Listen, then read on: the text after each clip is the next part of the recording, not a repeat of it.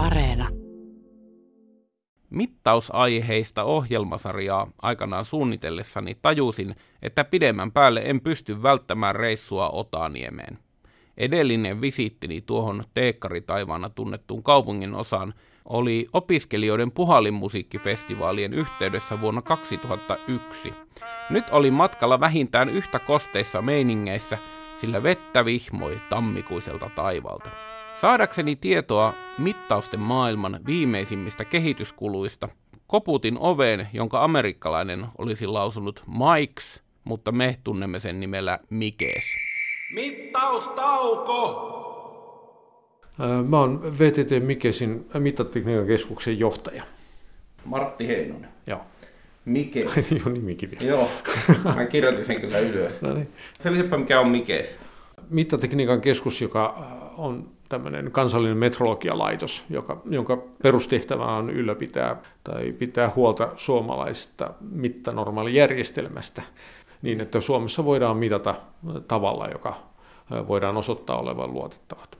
Ja metrologia tarkoittaa sitten Yleisesti ottaa mittaustiedettä, mutta myöskin tämä mittatiede on ehkä vielä parempi sana, koska se nimenomaan on siis mittauksen tiedettä, joka kohdistuu siihen, että, että miten mittaustulos ja se, mitä halutaan mitata, miten on kytköksissä, eli mikä on mittausten luotettavuus. Sekoitetaanko teitä ikinä meteorologian laitokseen? Hyvin usein, täytyy myöntää, hyvin usein. Joo, no mä en kysy, että minkä takia tämä talvi on näin leuto, mutta kysytään jotakin muita asioita. Martti Heinosella on pöydällään alumiinista valmistettu näköiskopio virallisesta kilogramman punnuksesta. Nimittäin, kun Ranskaan aikoinaan perustettiin kansainvälinen paino- ja mittatoimisto, sen ensimmäinen tehtävä oli tehdä fyysiset perusmitat, jotta kaikki tietäisivät, kuinka pitkä on metri ja paljonko painaa kilo. Niinpä tehtiin metrin sauva platina iridium materiaalista, samoin kilogramman punnus. Ha, ajatelkaa kuinka ihanan konkreettista. Tuossa on maailman virallinen metri. Kohta sellaisia alettiin kaivata muuallekin, ja Suomen vakaustoimistoon lähetettiin Ranskasta metrin kopio numero 5 ja kilogramma numero 23. Mutta samaan aikaan Ranskan maalla oli huomattu ongelmia alkuperäisten mittojen kanssa – kappaleet elivät omaa elämäänsä. Fyysisen kappaleeseen toki siihen, siihen vaikuttaa tietenkin esimerkiksi nyt, jos metristä puhutaan, niin siihen vaikuttaa ihan lämpötila on yksi tärkeä. Nein. Se muuttuu lämpötilan mukana toki. Se on yksi tärkeä juttu. Mutta sitten tämmöiset, jos esimerkiksi niin kuin massasta puhutaan, eli punnuksesta, niin yksi tärkein asia, mikä muuttaa sitä, on se, että vaikka sitä kuinka hyvin käsittelee, siihen, siitä voi irrota tai siihen voi sitoutua uusia molekyylejä ihan ympäröistä ilmasta suorastaan. Tuokin on pitänyt ihmisten hiffata aikanaan. Se, kun ne on tehnyt sen ensimmäisen metrin, niin sitten ne on katsonut sacre bleu, että tähän on vaihtanut, tähän muuttuu. Mm, joo, kyllä se, sitä kokemus on opettanut. Ähm, ja sehän muutettiin jo itse asiassa jo ku, vuonna 60 se muutettiin niin, niin metrin määritelmä, poistettiin se, siis tämä sauva, vaan sidottiin sen niin kuin tuohon valon niin kuin taajuuteen tai aallon pituuteen. Silloin... Aa, joo. Tällä on mahdollistettu se, että kaikkialla on pystytty mittaamaan se metri virallisesti. Kyllä, se on yksi asia. Eli se voidaan kaikkialla mitata tarkasti ja, ja sitten se tarkkuus saadaan paremmaksi vielä. Onko teillä Suomen virallinen metri jossain? No, me toteutetaan metri, sen määritelmänsä mukaisesti, mutta se, se tosiaan on edellä, meilläkin se on niin kuin lähtee siitä, että se on valon aallonpituudesta. Niin. Meillä me toteutetaan tietyn taajuinen va- valo ja siitä, siitä saadaan laske- sen avulla voidaan määrittää ihan fyysisten kappaleiden pituus. Niin, että mun ei kannata tätä konkreettia niin kuin enää tuoda täällä, että ei ole niin konkreettista ei, metrin Joo, en pysty antamaan sulle käteen tai en olisi muutenkaan pystynyt, mutta siis näyttämään edes niin kuin, tämmöistä konkreettista metriä. Kilogramman kanssa jouduttiin painimaan vielä paljon kauemmin.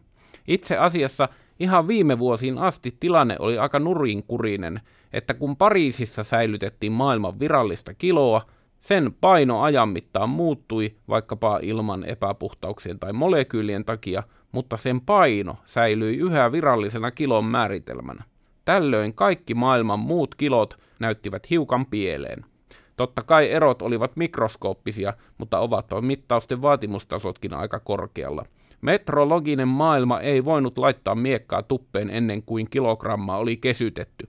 Ja viimein vuonna 2018 kilogramma pystyttiin sitomaan luonnon vakioon, eli määrittämään Planckin vakion kautta niin, että emme enää ole lainkaan niin riippuvaisia tuosta Ranskassa sijaitsevasta kaikkien punnusten äidistä. Yksi tärkein niin kuin, juttu, mikä tässä nyt viime vuonna tehdyssä uudistuksessa oli se, että SI-järjestelmä sidottiin luonnonvakioihin.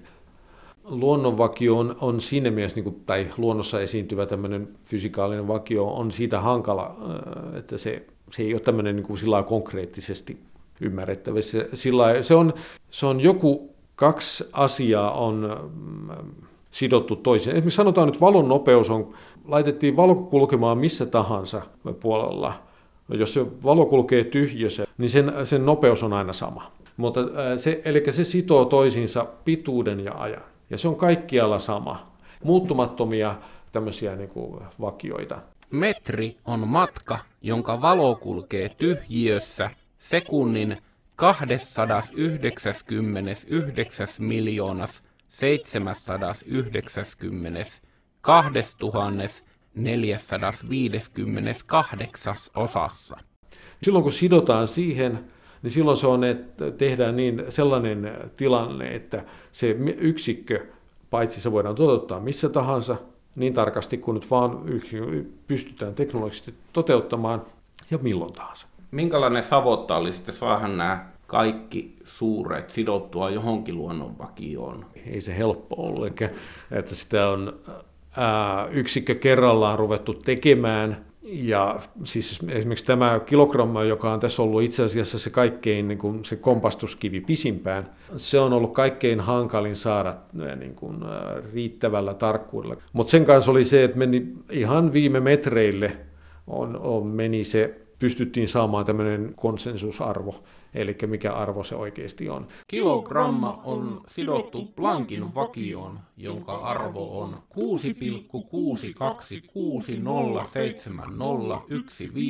kertaa 10 potenssiin miinus 34 kilogrammaa metri toiseen per sekunti. Koska toisaalta kun uudistettiin S-järjestelmää, haluttiin pitää tarkasti huoli, että yksiköiden koko ei siinä yhdist- äh, uudistuksessa muutu. Joo. Muutenhan me oltaisiin aika hukassa täällä. Joo. Niin, tota, niin siis sen takia siellä on nämä, näiden vakioiden arvot, nämä luonnonvakioiden arvot on vähän ihmeellisiä, siellä on numeroita vaikka minkälaisia. No on. Sen takia juuri koska kun haluttiin pitää, että ne yksiköiden koot on samat.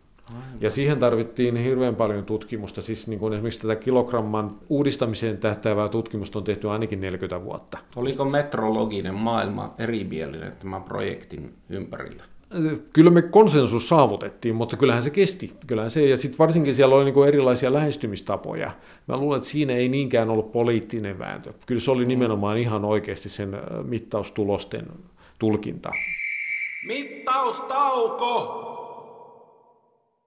Mittaustauko vierailee tänään VTT mittatekniikan keskuksella, ja olemme nyt tyytyväisiä sekä perusmittayksiköihimme että niiden tarkkuuteen.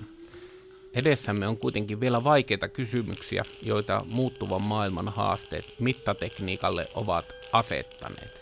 On syytä ladata hetki akkuja, joten kuulutan paikalle niin sanotun hevoskevennyksen. Miksi kaikki ei muuten ole tuossa SI-järjestelmässä, kaikki mahdolliset asiat, tämmöiset niin kuin vanhat kunnon hevosvoimat ja, ja tuota, meripenin kulmat ja Tenniksen pisteenlasku, no tuo oli kevennys. Mutta tuota, no niin, onko siinä semmoista, että olisi ollut halua niin kuin vielä suurempaa standardointia, mutta jotkut alat kamppailevat vastaan? Kyllä siellä siis tämmöinen, siis tämmöinen ihminen haluaa pitäytyä vanhoissa ja erityisesti sitten, jos se vaatii suurta muutosta, esimerkiksi sanotaan vaikka jostain tietojärjestelmissä tai jossain, tai, tai se sekoittaa jo sovittuja niin kuin myyntihintoja maailmanlaajuisesti, niin tämän tyyppiset niin kuin on e, esteinä siinä muutokselle.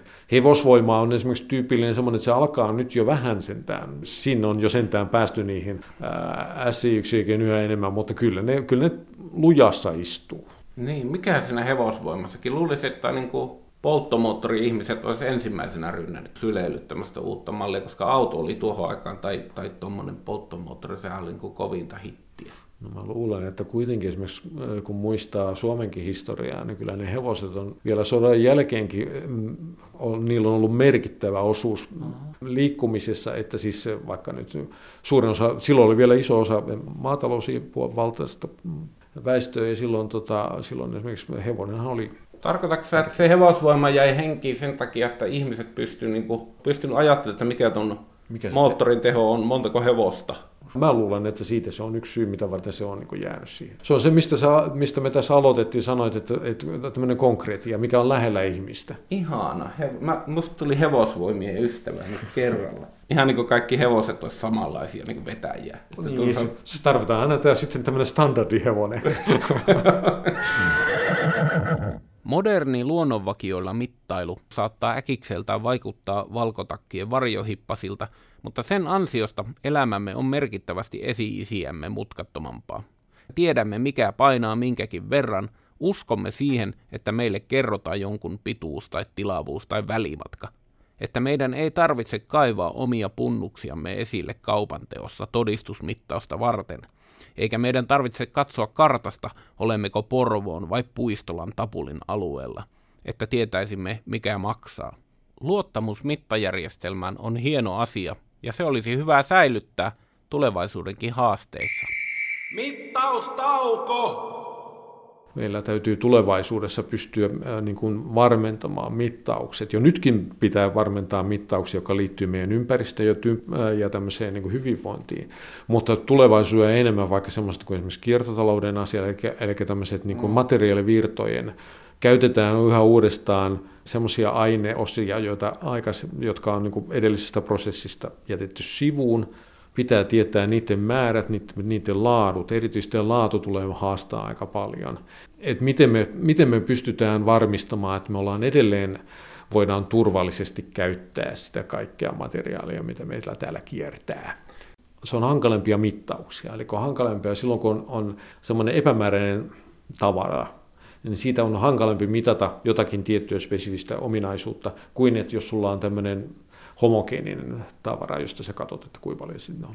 Se on, yksi, se on ihan tämmöinen tekninen kysymys. Mutta sitten jos ajatellaan niin kiertotalouden toimintaa ajatellen, jos, jos niin kuin lähtökohtaisesti on, että voidaan käyttää vain tämmöistä niin neitseellistä, eli uutta, mm. Niin se laadun hallinta on paljon helpompaa. Sen sijaan sitten, kun tota, silloin kun käytetään tätä kiertävää materiaalia, niin se on, se on paljon haastavampaa se laadunhallinta, mutta toisaalta sen, sen arvo ja sen turvallisuus on hyvin niin kuin vahvasti sidoksissa siihen, että mitä, mitä se oikeastaan on. Vielä on erityisen tärkeää, että, että niin kuin pystytään mittaamaan ominaisuudet ja tiedetään se luotettavuus, millä mitataan. Koska siinä on nämä tekniset haasteet, siinä se luotettavuus saattaa olla, olla tosi suuri haaste.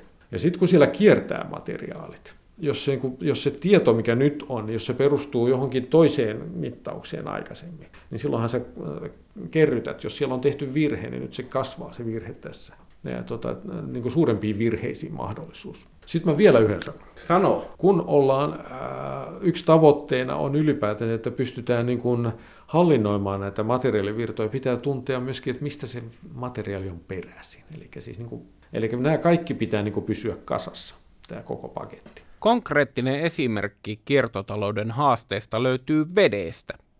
Jos käytetään pohjavettä, joka on läpäissyt monet mittaukset ja todettu hyväksi, niin ok.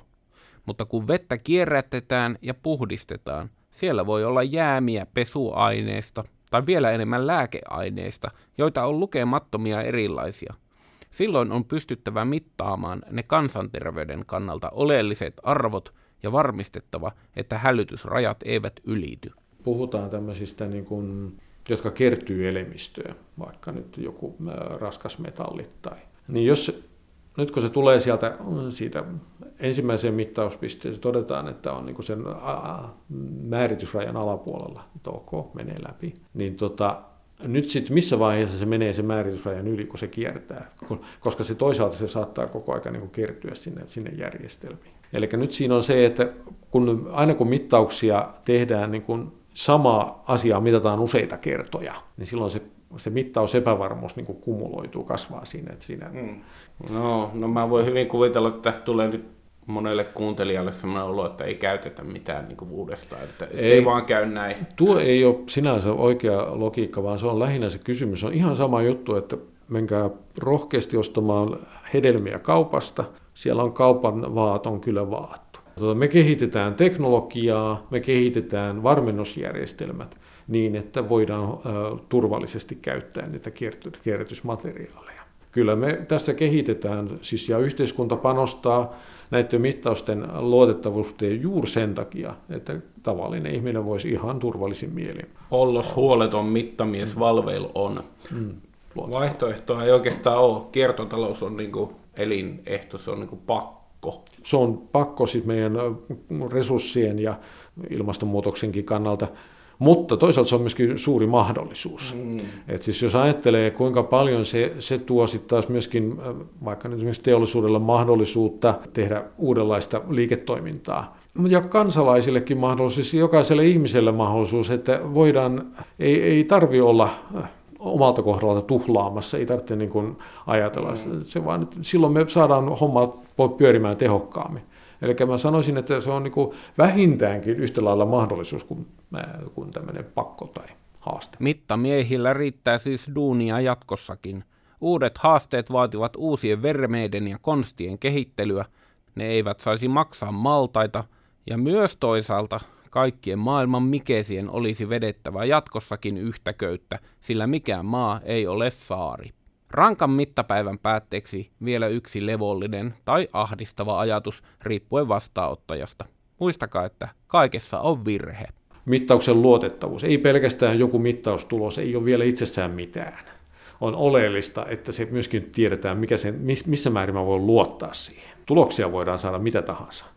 Mutta tota, kun sä tiedät sen mittaustuloksen ja sen luotettavuuden, niin sit sä voit käyttää sitä, sit sä voit tehdä johtopäätöksiä siitä. Mä muistankin lukeneeni tai kuuleeni, että yksi merkittävä läpimurto sillä historiassa oli se, että luovuttiin siitä ajatuksesta, että tämä on absoluuttinen. Ja päädyttiin semmoiseen ajatukseen, että tämä on totta tällä virhemarginaalilla. Ja tämä on niin hyvin semmoinen, sanotaan hyvin perustavanlaatuinen jo fysikaalinenkin ajattelu fysiikassa, että me ei voida mitään mitata täysin tarkasti. Luonnonvakiolla on määrit, annettu arvot, ja ne on niin sovittu, että ne on siitä, niille ei ole epävarmuutta. Mutta heti kun me toteutetaan se yksikkö, niin siinä on jo epävarmuus. Mitään me ei pystytä mittaamaan täys, täs, absoluuttisen tarkasti.